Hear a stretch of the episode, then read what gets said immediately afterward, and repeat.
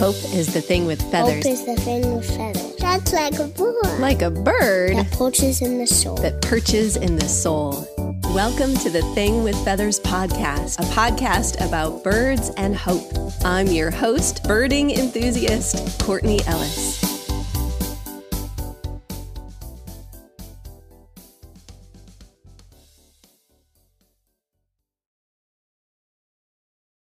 Welcome back to the Thing with Feathers podcast. I'm your host, Courtney Ellis. So grateful to have Kyle Meyaard-Schaap with us today. Kyle is the vice president of the Evangelical Environmental Network. He was previously the national organizer and spokesperson for the Young Evangelicals for Climate Action. He's ordained in the Christian Reformed Church in North America, and he is the author of the brand new and beautifully covered book. You will, I just love his book cover. Following Jesus in a Warming World. He comes to us today from Michigan. Welcome, Kyle. Thank you, Courtney. It's great to be here. Thank you so much for for taking the time. We were bonding over both having preschoolers, and time yes. is precious. So it is. thank you, thank you for being with us today, Kyle. Um, tell us about how your book came to be. First of all, our world is warming. What? This is news to me. right? Yeah. Um, so my book came to be slowly over several years, uh, and and a lot of it was born out of conversations that I have had over the last ten years or so that I've been doing this work at the intersection of faith, church, climate change. Uh, when I was the national organizer and spokesperson with Young Evangelicals for Climate Action in uh, from 2016 to, to 2020, I had dozens and dozens and dozens of conversations with young Christians because I, I got to travel a lot. I got to go to college campuses, preach in chapel, talk in classrooms, give lectures. So I, I got to interact with young Christians a lot um, about this topic. And I can't tell you how many conversations I had with young Christians who were despondent, who were uh, who felt isolated in their concern for God's world and and what climate change and environmental destruction is doing to it. Um, who felt like they were the only ones who cared, um, who who came from faith communities that hadn't equipped them to integrate their faith with these kinds of urgent issues or, or teach them what their faith might have to offer to that larger conversation. Uh, and, and so over time, I just, I began to recognize what felt like a, um, a gap in the formation of an entire generation of young Christians around, um, what our faith has to say about what God thinks of God's world, our responsibility toward it, the good future that God has in store for it, how we relate to it right now. Uh, and and what was filling that gap was cynicism and nihilism and discouragement. Uh, and so I, I wanted to try to fill that vacuum in whatever small way I could with uh, hope, with joy, with scripture, um, and and help these young people understand that they're not alone, uh, that there are millions, truly, of other young Christians out there who understand that their faith not only gives them permission to be concerned about climate change and do something about it, but but might actually require it, hmm. um, and to to give them the tools to actually do that. Um, so that's what I wanted the book to do, and um, it, it it really came out of this this kind of pastoral place for me of recognizing um, the discouragement that's out there and and wanting to address that um, with what I think are the gifts of the church. I think the church actually has a lot to offer when it comes to the issue of climate change. Um, we just have to recover what that is. Mm. I really appreciate that you don't say the world, you say God's world. Like even mm. that small reframing, because there are so many places in scripture where it's like it's us versus the world. And first of yeah. all, no. Um, but second of all, like God's good creation and we're yeah. called to be stewards. And the thing that I think surprised me about your book was it's a very hopeful book because mm. there are so many books on climate change and our responsibility that are like, well, it's too late. Yeah. Well, we're doomed. Well, you know, and and so I think those types of writings tend to drive people either to despair, as you mentioned, or to denialism. Like I Yeah. can't face that. That's too much. It's too scary. It's too terrifying. Yeah. Um, I'm not going to go there. And so, how do you thread that that middle road of hope? Yes, uh, it's not always easy to be honest, because I I want to be hopeful. First of all, I'm really glad to hear you say that. Thank you. Um, that that is a needle I was trying to thread, um, and I I, I want to be hopeful for a couple reasons because I think there's actually legitimate reasons to be hopeful. We can talk about what some of those reasons are. Um, but also because we know from the social science, the psychological research, that um, hope is something that is highly motivating and sustaining. So, um, anger and um, fear can be really powerful sparks, uh, motivators for action, but they very quickly burn themselves out. Um, people cannot be sustained on fear or on guilt or shame or blame or obligation. Um, that might start somebody down a journey of action, but it's really hard to sustain that. What actually sustains people is belonging to a community of people who are taking action together, um, actions that are enhancing people's lives and, and their experiences of the world. Hope is also what what sustains people. So um, it's strategic because if what we're trying to do is motivate people for long term action, um, they have to feel like their actions have efficacy and like there is a hopeful future that they can achieve through these actions. Mhm. Um, it's also deeply biblical and scriptural, I believe, um, to to um, ground our actions to address climate change in uh, the hope that Scripture holds out to us, the hope of resurrection, um, the hope that we believe in impossible things, and and the hope that God God has a good future in store for God's creation, and that He's faithful to to accomplish His promises, even and maybe especially when the headlines scream otherwise. Um, so uh, I, I wanted to land on hope, and I wanted to infuse the book with hope um, because I think it's faithful and it's like it's strategic. It's important for people to feel hope, but but I it's hard because you don't want it to feel like false hope, right? You you don't want it to be like a dewy eyed uh, hope that ignores the urgency of the situation. That, that isn't clear eyed about the challenges that we face because the challenges are immense. Um, and I, I love the the scriptural formula for hope um, held out, especially in the Psalms for us, because the, the Psalms have a ton of of hope in them, um, but almost always that hope is found in Psalms of lament. Mm. Uh, and the the Hebrew understanding of hope is that you can't get to hope unless you move through lament first. Hmm. You, you have to be honest about the circumstances in which you find yourself. You have to be honest about how that makes you feel and about the emotions that that brings up. And it's only then when you name your fear, when you name um, your hurt and your pain and your anger, and you make friends with it, it's only then that you can move through that to hope. Um, and I, I think that's something that the American church isn't always particularly good at is lamenting. I think we'd ra- we'd rather ignore the the pain um, and the the despair and the anger that might be there. So, um, ironically, I think sometimes when you when you do encounter hope in the church in the United States uh, around even around climate change or, or other things, um, it hasn't always moved through lament first, and so Mm. it can feel hollow. Um, so what what I want to do is try to facilitate this conversation that reckons honestly with the things we're going to lose and the things we are losing, right? Mm. And that has to be lamented and mourned. Um, but then following the formula of Scripture, moving through that lament, not ignoring it, Hmm. acknowledging it, making friends with it, and then still claiming the promises of God and Hmm. and staking our claim on those as the source of our hope. Um, and that's not that's not always easy to do. And, and um, I do this for a living, and I can't always do that. Like I I can't always bring myself um, to to be able to hold on to that hope all the time. And and that's why I think community is so important. We we can't do this alone. And I don't think Christians can hope alone. either. Like the, the hope of the gospel is fundamentally communal um, because it's impossible to live in this world and always hope.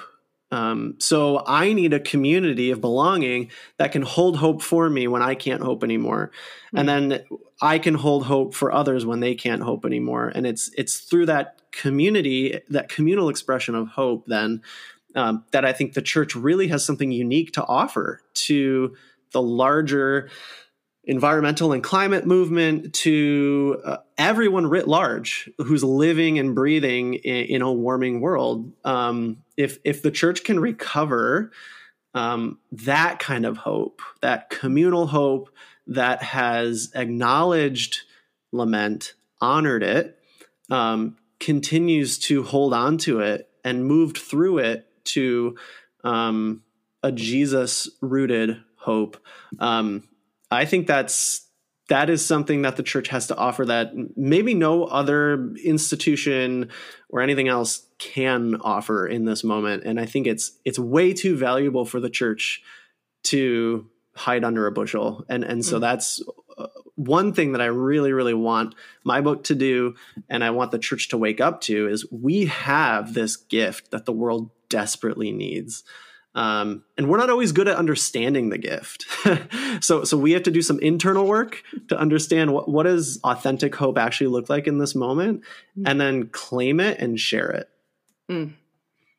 That is profound and and I, I think we are in an epidemic of cynicism and loneliness yeah. and the church speaks to both of those things but like you mm. said it can't be this kind of saccharine like they're there everything's going to be okay it has to move through the honesty of of lament and of, of reckoning really of this is the world that we've made together and what does that right. mean and how can we work for goodness and and health and wholeness uh, we a couple of sundays ago we sang um, the hymn more love to thee o christ and it has the phrase in it um, come grief and pain sweet sweet are their messengers, sweet their refrain. And we got in the car after church, and our our oldest son was like, "I have a lot of questions. What in the world was that?"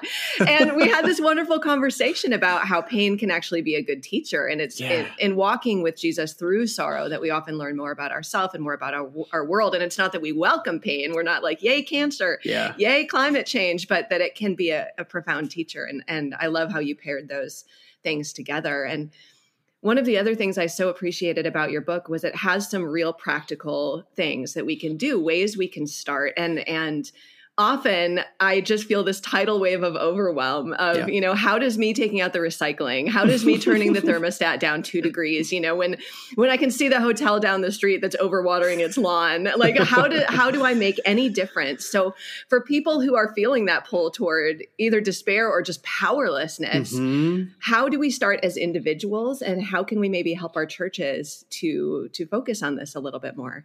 Such a good question and such a such a real thing to name. Like i i feel that too a lot.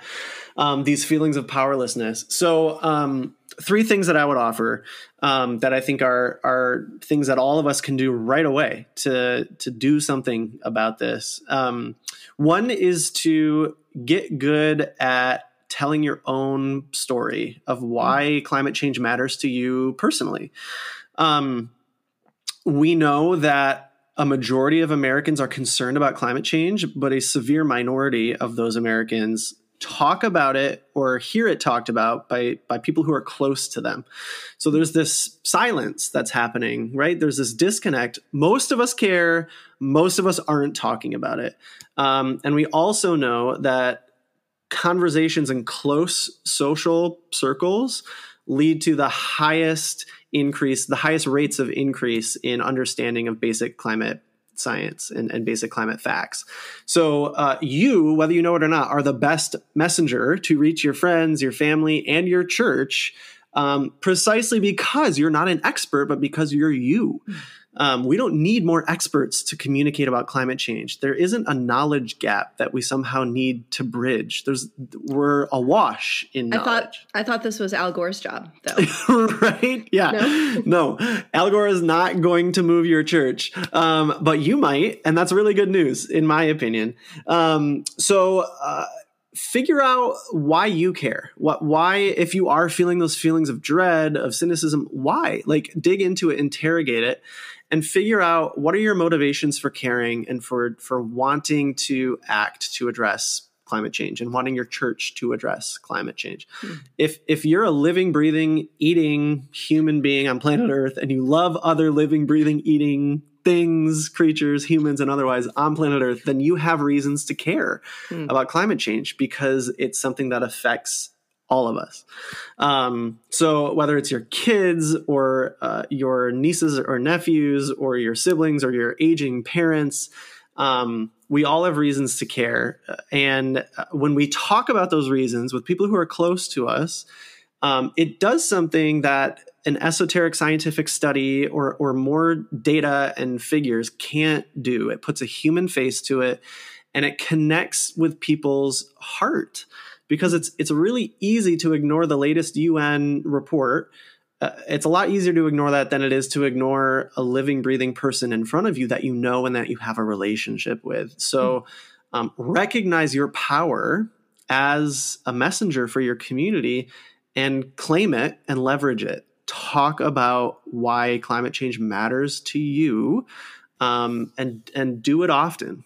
Hmm. Um, and and you can do that with your church too. Like what are what are the things that are important to your church who who are you as a community what are your values do you have explicit values and then help your church leaders help folks in your church understand how climate change connects to those values um, how can addressing climate change by upgrading your facilities to be more energy efficient, by planting a community garden, um, through all kinds of efforts, how can that help you all live more deeply into your values that you all say are important to you, right? Mm-hmm. Um, it's important that we don't frame climate action as like this extra thing that already busy pastors and church folks have to add on. We can say, this is how we get better at saying at being who we say we want to be.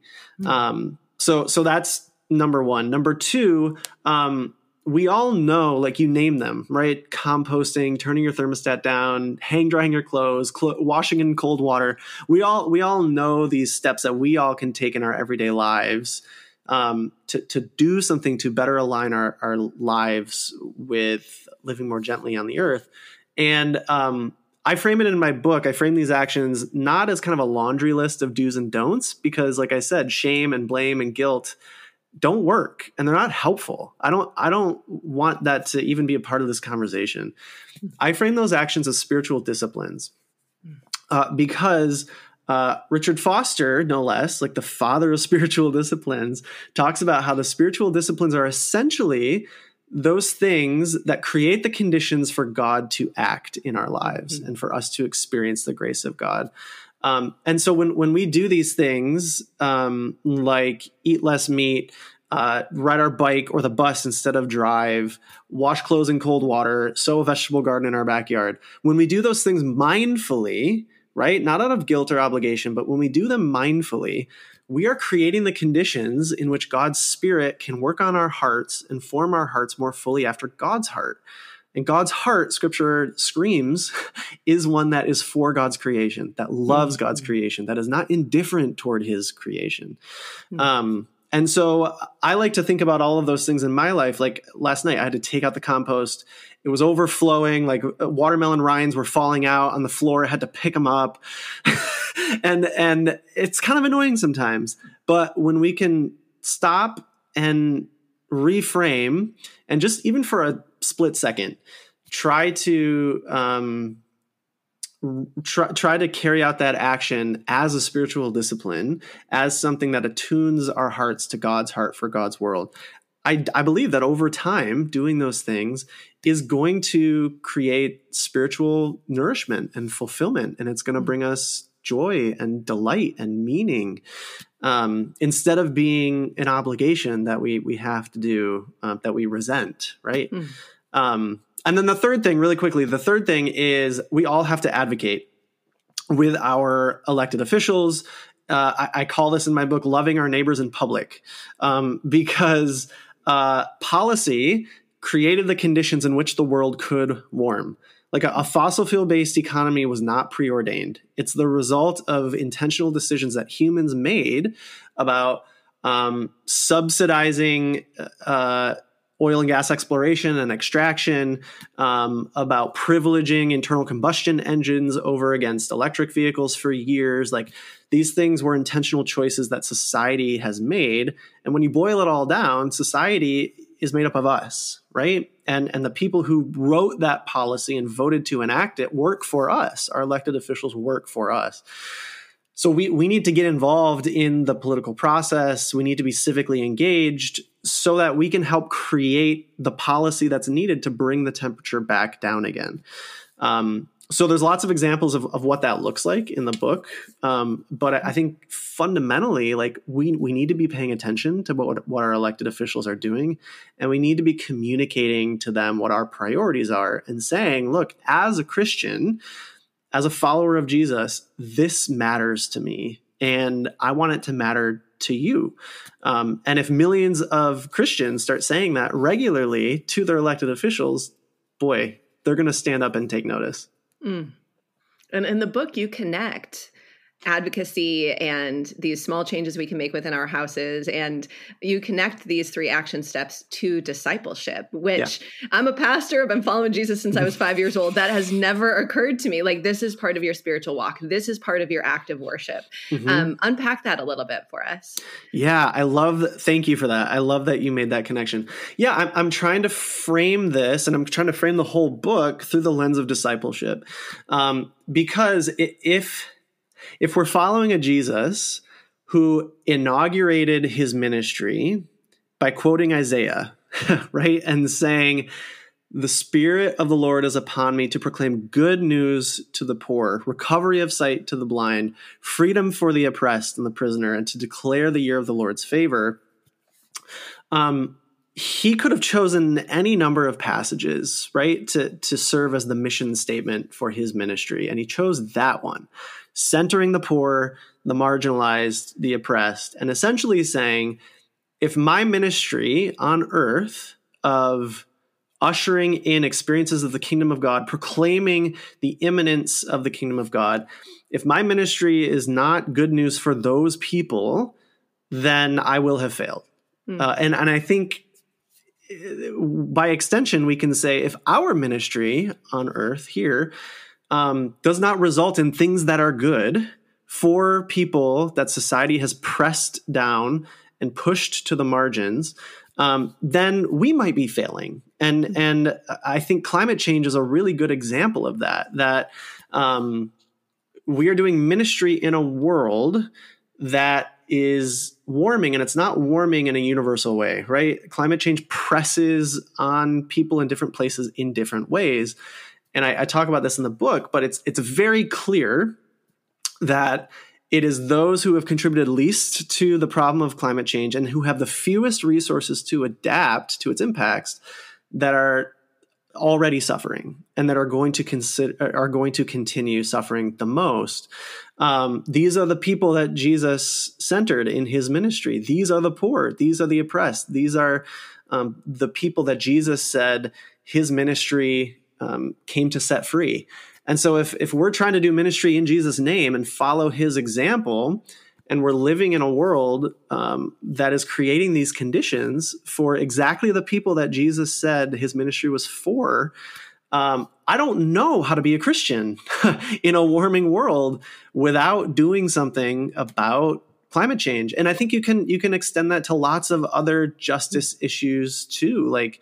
Um, we we can't just check out from from these things because Jesus didn't check out of these things. We can't just look at our neighbors and and hear them tell us how climate change is killing them and say, "I'm so sorry. Keep warm and well fed." Um, like look to heaven, your reward is coming. Because Jesus didn't do that. He didn't come upon beggars and and blind folks and lame folks and say, "Your reward is coming. Hang on." No, he said, "Pick up your mat and walk." he was impatient for the kingdom of God. And mm. everywhere Jesus went, the kingdom of God followed. Um, and so it, I don't know what it means to bring good news unless the good news we're bringing results in things that are good for mm. people who are poor and oppressed now, here and now, because that's a, that's what Jesus did. Mm. Um, so so I don't mean that like uh, climate action is part of proclaiming the good news as a platitude, I, I mean, it means like stomachs fed and bills paid. It means things that are actually good for people um, who are suffering the most from the impacts of climate change right now. Um, so yeah, I, I, I don't know how to follow Jesus without um, without addressing climate change and doing what I can to, to try to bring good news to the people who are harmed most hmm. by the effects of climate change.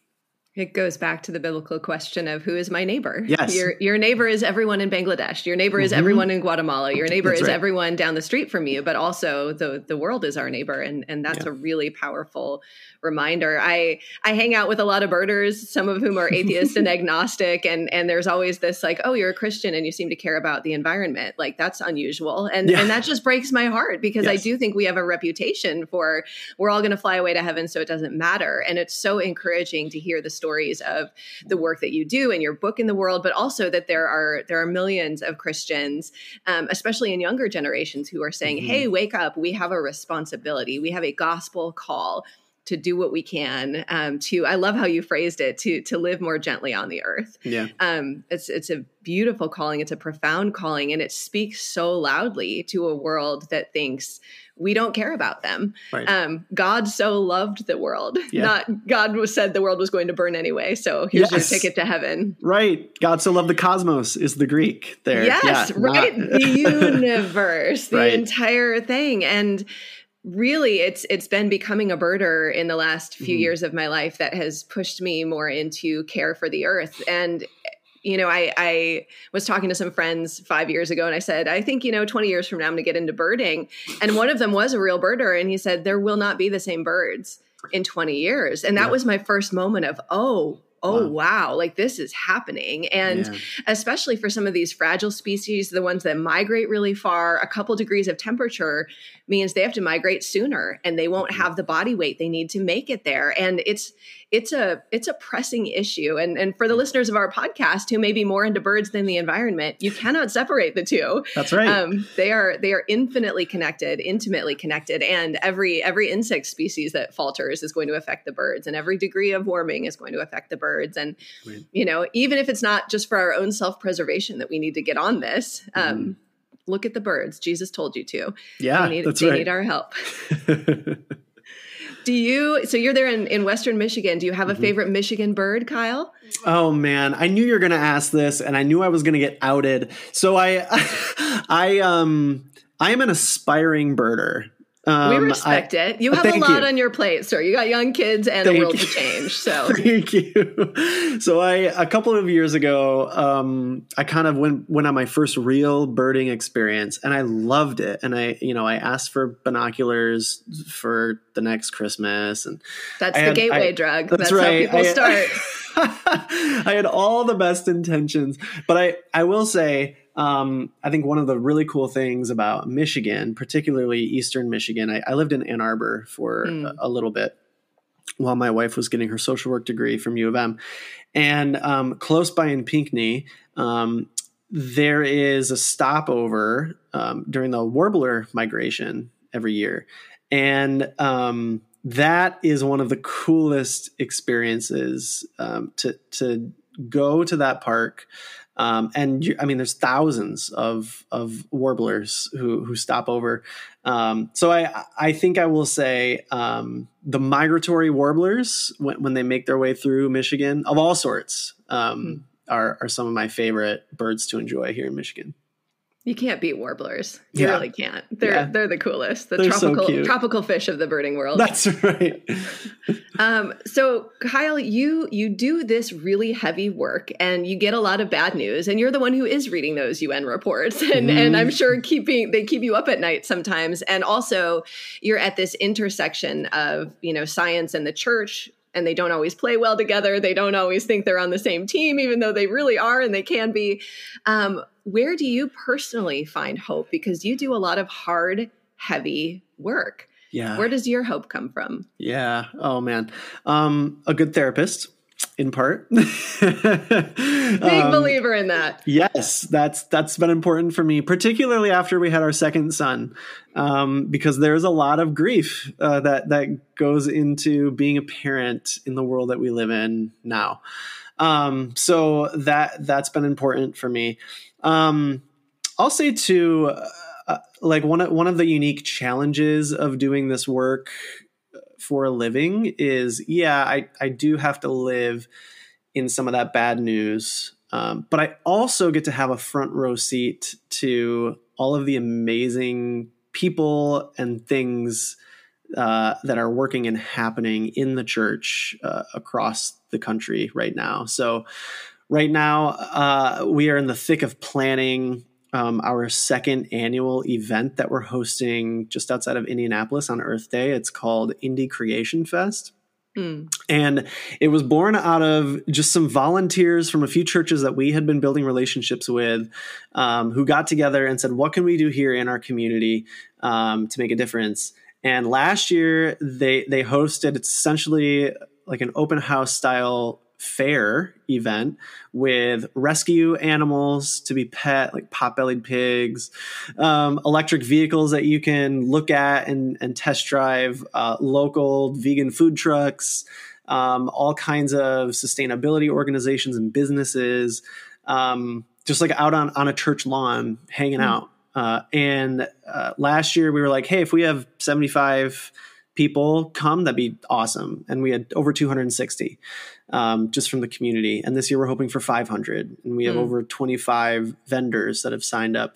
Um, and this is just like eight or so volunteers who got together and had this idea and did it. And it's taking off, uh, and and there's a hunger in the community for it that is so obvious. People, the feedback after last year was like, this was so fun. It was so nourishing. It was so encouraging to meet other Christians that are concerned about this and who, who would come out to something like this. Um, so that's awesome. When I was working at Young Evangelicals for Climate Action, I think one of the best things we did was our fellows program. We we had college fellows on campuses across the country every single year that would start clubs, they would get composting implemented on campus, they would get solar panels put up on buildings on their campus. They would push their administration to adopt pledges to become net zero. Um, and uh, every single year we had, um, you know, about a dozen. One year we had two dozen uh, young Christians around the country um, who are standing up and leading in their communities because they understand that this is important. It's part of what it means to follow Jesus. Um, so just being able to to watch them do what they do and and play my part in training and facilitating training them and facilitating their experience that it's just such an honor and and it, all of that and i could share so many other examples all of that um, gives me so much hope because mm-hmm. even even though i do have to read those reports and i i have to follow the headlines every day I also get to see stuff that not everybody gets to see either. Mm. Um, all of the amazing things that are happening all over the country in in countless churches and college campuses that are just really encouraging about how the church is waking up um, mm. and and reclaiming our responsibility and our role um, to uh, lead in this area of protecting God's creation. Mm. So you you have a front row seat to the the horror and the threat, yeah. but you also have a front row seat to a lot of the hope. Yeah, that's right. That's a beautiful thing. Are there any tips you have? So I'm a pastor and I'm here at my church, and yeah. one of the challenges we face is kind of a generational breakdown of mm. um, the younger folks are super passionate about this, many of them, but some of our older folks are a little hesitant, or they think, mm. oh, that's a liberal political issue, that's an issue, you know, and and and many of them have more conservative politics, and yeah. it breaks my heart that this has become such a political partisan issue because it really is a stewardship issue. It's a yeah. it's a gospel issue. Do you have any advice for how how to bridge those conversations. Should we just shout down and tell them how wrong they are? Would that be effective? it's an idea. Give it a try and get back to me. Tell me how it goes. No, I want to keep my job. it's such a good question, and it's it's so hard. Like I, I wish I had a a checklist like do these three things and it's going to work no matter what um, so much of it is contextual and it, it's it, it matters like what kind of community you have and um, what the relationships are like. But i, I will say broadly um, things that i've seen be successful um, is when there's genuine curiosity covering mm. the conversation. Um, and not not a cynical curiosity that's like trying to um, trick people into feeling like they're welcome into the conversation, but you really have an agenda, and and you people love we, that they right? respond so well to that. We can all sniff that out from a mile away, um, but genuine curiosity about people's experiences, mm. um, about how people have come to what they believe about this. Um, I think starting conversations there uh, it, it, can be really effective toward building bridges and building trust because so quickly people's walls can go up when it comes to these conversations. And I think one of the most effective ways to bring walls down is curiosity.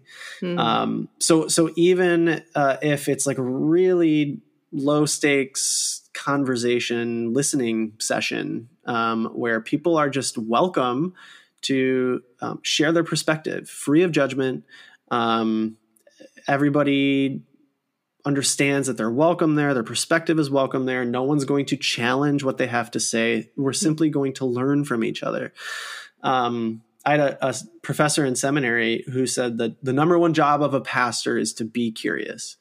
Mm. And I think that I that would is a ju- word, that's, isn't it? That's great. And I would just extend, extend that to the whole church. I think the number one, maybe not the number one job, a very important job of Christians, um, especially in community with each other, is to be curious. Be curious mm. about each other and our experiences. Mm. Um, and the beauty is when you're when you're genuinely curious, and when you listen long enough, someone is going to tell them what's important to them. Mm-hmm. Uh, or they're, they're going to tell you what matters to them, the things that motivate them. And it's those things that can be the bridge toward a shared understanding. Because when people can grasp that climate change can be about more than just Al Gore and the woke liberal agenda, but it can be about protecting their kids from asthma attacks. It can be about making sure that the deer that they love to hunt or the salmon that they love to fish are going to be around for them to be able to do that. Um, when, when people understand that this is about preserving the things that are important to them and, and the stuff that matters to them and to the people that they love, that's when I've seen real progress happen. Um, mm. But you can only get there if you're curious first, because somebody mm. has to tell you what's important to them before you can help them understand how climate change connects to what's important to them. Um, so uh, that's the theory. What that looks like in practice. Uh, again, I, I, wish I had a silver bullet for you, but hmm. um, yeah, however you can facilitate those conversations and cultivate curiosity in both directions, I should say. Like young people should be curious about why older folks are um, tend to be more reticent about this, and older folks should be curious about why young people are so on fire about this because mm-hmm. we can both learn from each other. And curiosity connects so naturally to both humility, which is, mm-hmm. you know, a, a, virtue that we all need to cultivate, but also it connects to wonder, yeah. you know, the and whimsy and kind of this this posture of of learning and excitement toward the world. And curiosity is what got me into birding. It's what gets many of us out into nature and yeah. to practice that same curiosity with one another that we do with you know what's the movie i'm going to watch this week and what's hanging out in my yard and that that's a that's a beautiful beautiful wor- word i think on on every level in the church with climate change but also with different political opinions different theological opinions differences yeah. you know i'm a i'm a woman in ministry and not everyone is for that and mm-hmm. i can come in all bristly or i can come in with it you know tell me about that i yeah. i grew up in a church that doesn't ordain women i, I understand a little bit of where you're coming from but you yeah. know tell me about that and we can learn from each other even when we don't come to fundamental agreement in the end. Yes. Um, and it can build empathy, which is something that can give us all a little bit more hope of connection and progress. Yes. Oh, yeah. Progress That's toward the good. So good and so important. You're absolutely right.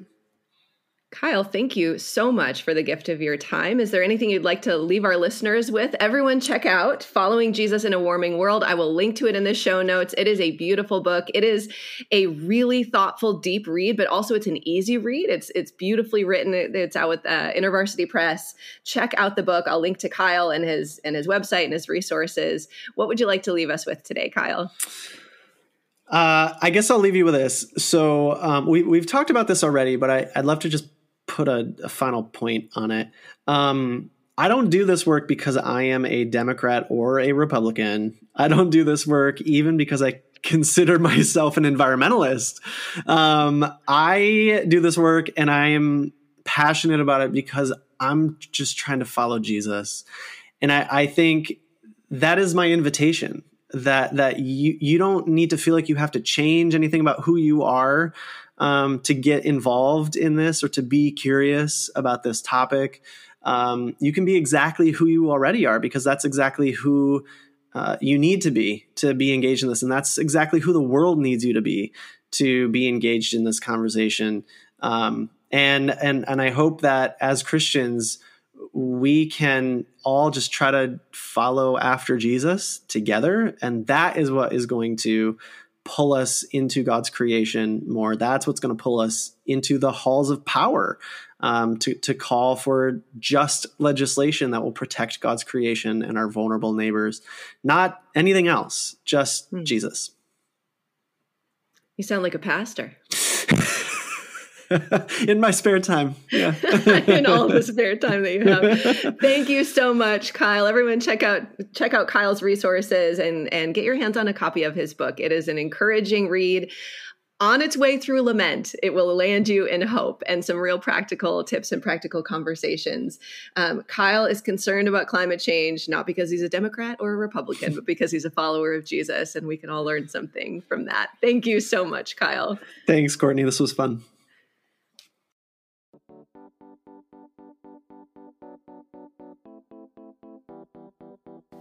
The Thing with Feathers is produced by me, Courtney Ellis.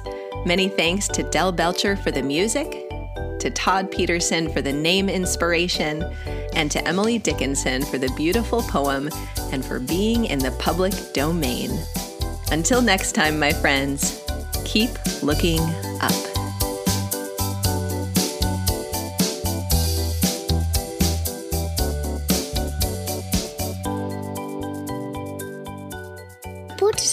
Soul? Yes, it does.